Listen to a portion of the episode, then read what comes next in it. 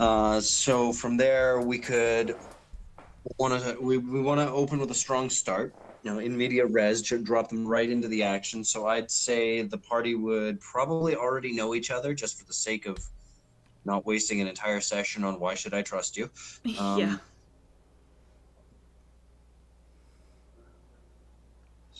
Have them like walking past the village at night and seeing this weird glow around it and hopefully deciding to investigate and if they decide to push past then they get attacked by zombies. I was thinking just having them, you know, you're wandering, uh, you're wandering through the night. Uh, the sun has already set. You push onward, seeing the twinkle of lights coming, uh, coming from the village up ahead. Tendrils of smoke rise up into the into the dark blue sky. You hear a rustle in the leaves. Roll for initiative. Yeah, that works too. Now you're establishing. Suddenly, there's these burnt zombies that are trying to murder, that are just wandering in your direction because you are between them and the town. Then the players can get into town and be like, "What the hell was that?" And they'll be like, "Oh yeah, we've been attacked by these zombies for the last week." And the players will be like, talk- "Yeah, see ya." I mean, if the players go, "Yeah, see," it'd be like, "All right, well, I guess we're done for the day," and um, let me know where you want to go, and I'll prepare that instead. yeah. part of the social contract is that you have agreed to play what the DM has prepared because the DM has to put in a lot of time and energy.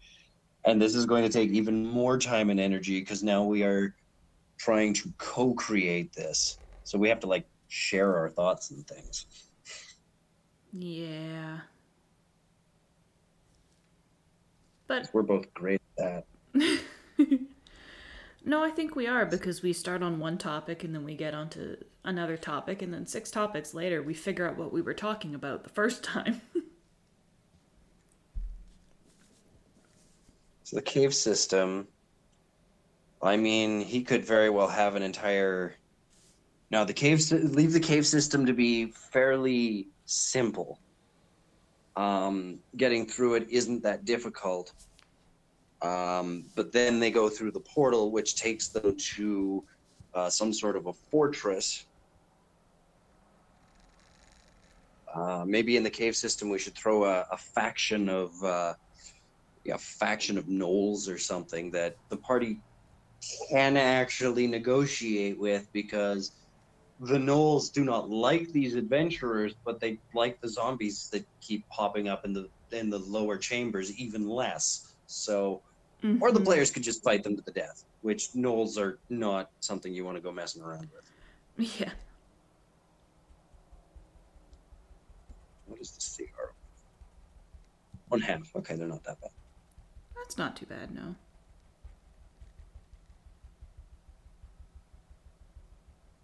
And then treasure. There's always got to be treasure.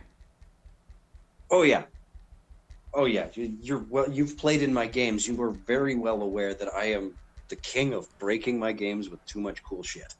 And then you are also the king of repairing your games and moving along.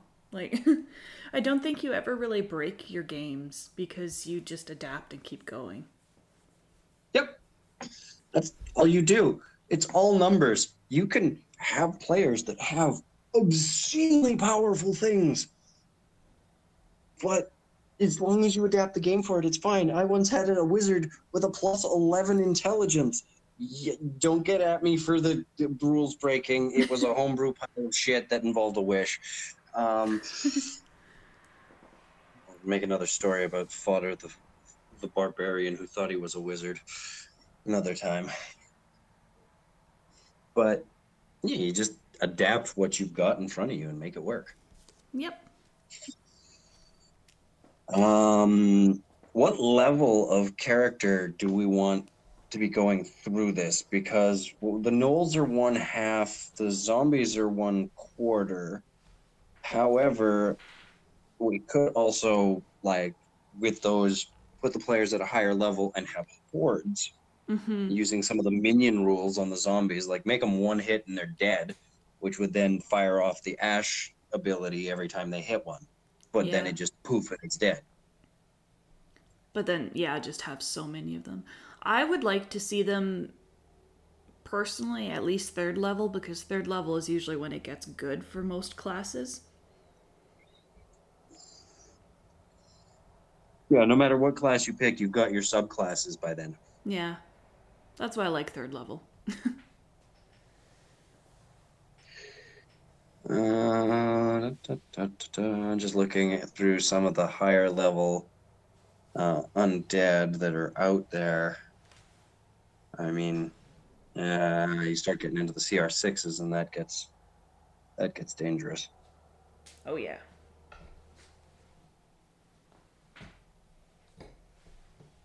Of course, if I look up, you know, what are we going to use for this necromancer? So, got to be a caster. Mm-hmm. Okay, so mage, we've got a CR1, a s- CR3, a CR5, a CR, a couple CR6s. Yeah, then it starts getting crazy. Definitely not an archer. Yeah. We're gonna have to pare him down from what he probably should be, because you know if he's got a whole fortress and a series of teleportation things, either he's working for somebody more powerful than him, or we're gonna have to reduce it. Because if we throw an archmage at them, that's like a CR12, and they're dead. Yeah, that'll be a little too much. So let's say we have three to four players. We don't know how many players or what classes that we're building for yet, which is a bit of a challenge. But if we aim for the standard mage, that's a CR6, Mm-hmm. 40 hit points, AC of 12, and then a bunch of spells. Why they bother with a dagger attack? And we'll play around with that spell list. But fifth level spells, fifth level spells would get you animate dead. It'll just take Oh, yeah. him forever. Just take him forever to build these fucking things. So well, losing them is a pain in the ass. on it so long. So yeah, our bad guy's a CR6 mage, and then we are going to just bury him in undead of different kinds. he could have like I- cages full of zombies that he has prepped and ready to go. And then, you know, maybe the players will have to uh, get to a certain point, like on a time crunch, before he can get to a switch that releases a whole bunch of them. Mm-hmm. That'd be fun. Oh yeah, I'd also like to fill this thing with uh, one of the reasons I want him to be a reasonably powerful bad guy is because I want to fill it with a bunch of traps and things that he would have set up so that if somebody were like if he's smart enough to figure out this level of a plan, he's probably smart enough to think that someone might be crazy enough to come through the portal this way if it's a two-way portal. Yeah. So he's got plans for this, but you know, have a layer. So let's say, let's just say session one, they're coming into town, they get attacked, they get into town, they have a role play session, they're in a safe place.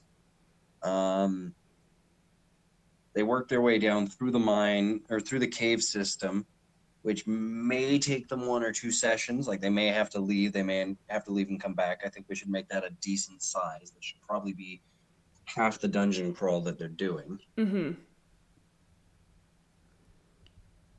We need a social encounter before they go through that portal.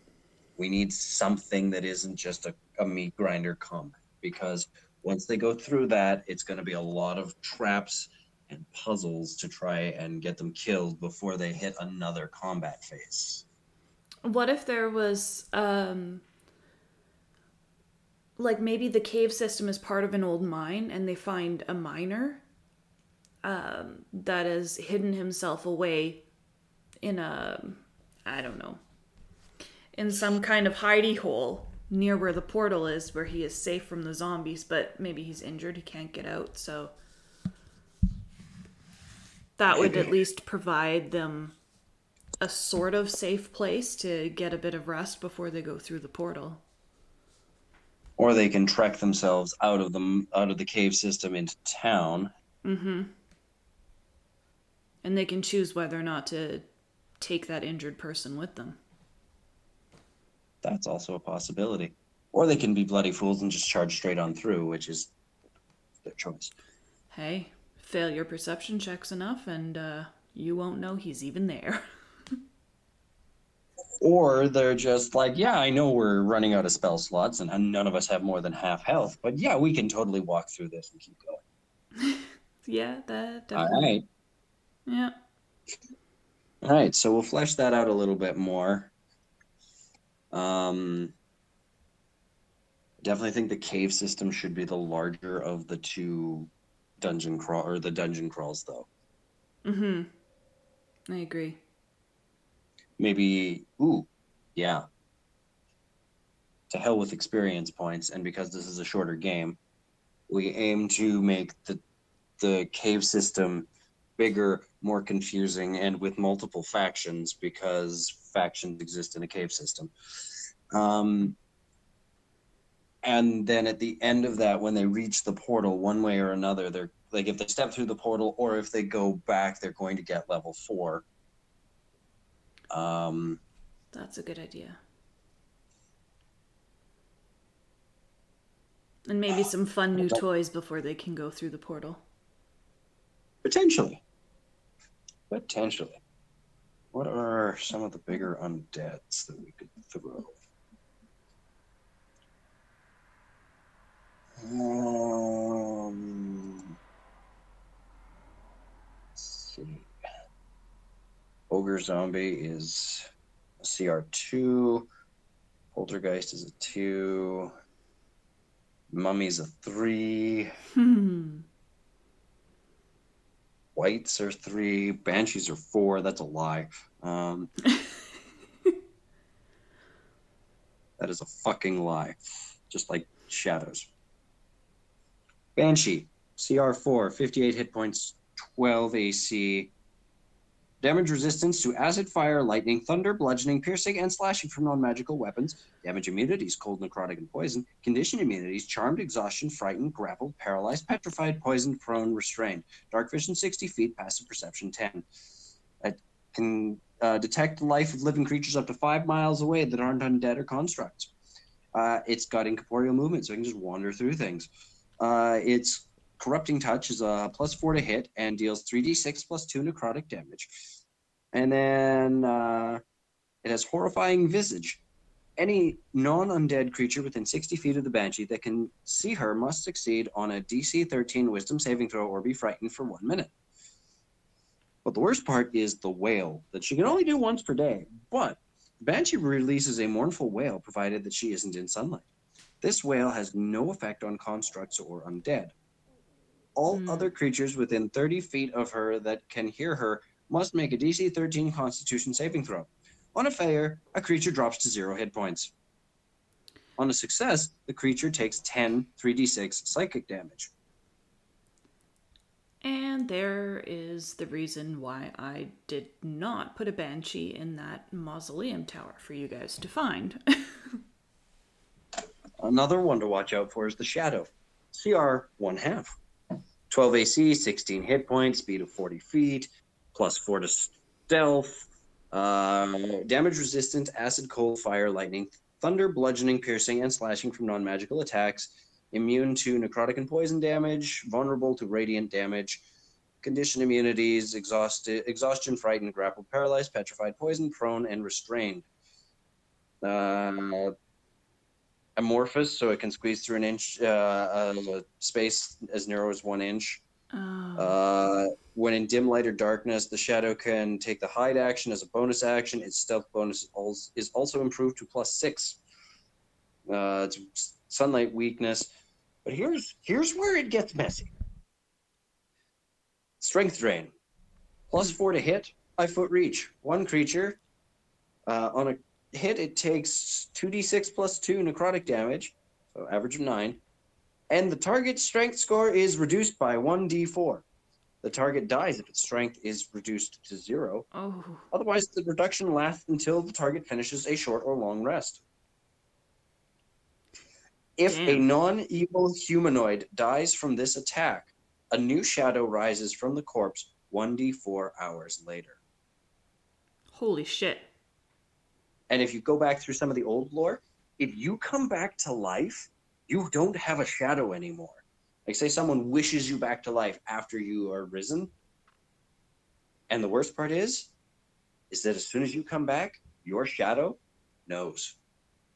And it knows where you are, and it wants to kill you. Wow. I mean, yeah, but wow. CR one half. I I disagree. I greatly disagree. There's way too immune way too many immunities there to yeah. Yeah. Yeah, and you know, that's just think about so one of those would be like a bad day, right? Now Yeah. imagine four of them falling on a party. It's only a CR2 fight. Yeah, still the uh, those yeah. You're going to have a pretty upset party. You're gonna have a pretty dead party. Well, that too. because in that situation, they wouldn't go for the big guy. They wouldn't go for the muscle bound guy if they're smart. Okay, they have a negative two intelligence, but if they can get their hands on the wizard, the wizard will die the fastest. That's just logical. Kill the wizard. And then worry about the party as it starts falling apart because they're going to go into a death spiral. But yeah, that that could seriously mess up your party. Oh yeah. Anyway, so we've got three to four level three adventurers. The first bit's gonna be a heck of a lot of ash zombies. They're gonna be making that save on a regular basis every time they kill one, unless they can start doing it at a range. But we're not gonna tell them about that fun little feature until they're actually in there, because their characters would have no fucking clue what they're dealing with. Exactly.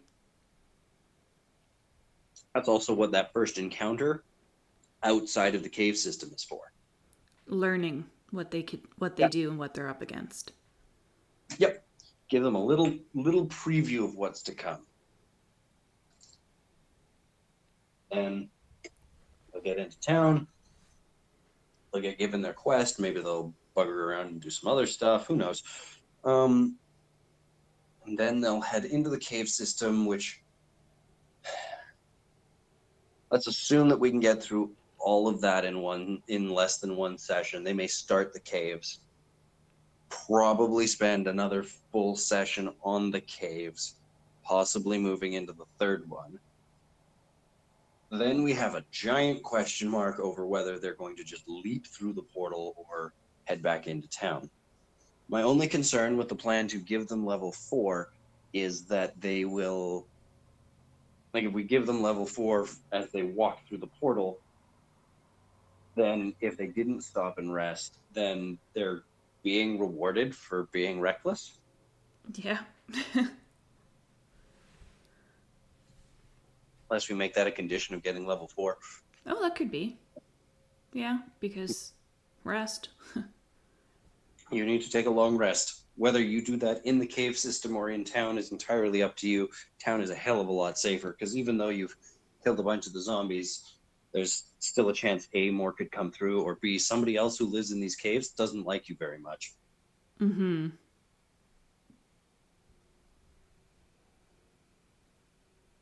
Um, and they're going to go through that portal. They're going to some sort of a fortress or a tower. I figure one layer of like saw level traps because this guy is kind of crazy and his staff are disp- or uh, expendable. It's going to be fun nailing down all the nitty gritty details. But I think this episode's probably long enough. Yes, it definitely is. We will uh, we will work on the planning of that, and maybe we'll record that for people as we're going. yeah, on a bridge definitely. That way we can keep tabs and we can chat about what, you know, went good, what didn't, do our before and after things. Yeah, this may end up being a small mini series. Because there's a lot to work out, and I think people could gain beneficial stuff from watching us fumble our way through it. Yeah, it'll be fun. Whether it's a disaster or a success, it will be fun. Oh, it will definitely be fun. We may walk away from this going, well, let's never ever do that again because I, I actually think you and I are on enough of the same wavelength. We can make this work as smoothly as it possibly can. Yeah. Of course, this also might be about as fun as trying to swallow a cactus whole. So, eh, well, or as easy or as smooth as swallowing a cactus whole, I should say. Uh-huh. Anyways, Oh, you are correct that this has gotten this is go episode has gone on long enough. So we will wrap this up for now, and we look forward to seeing you all next time. Bye.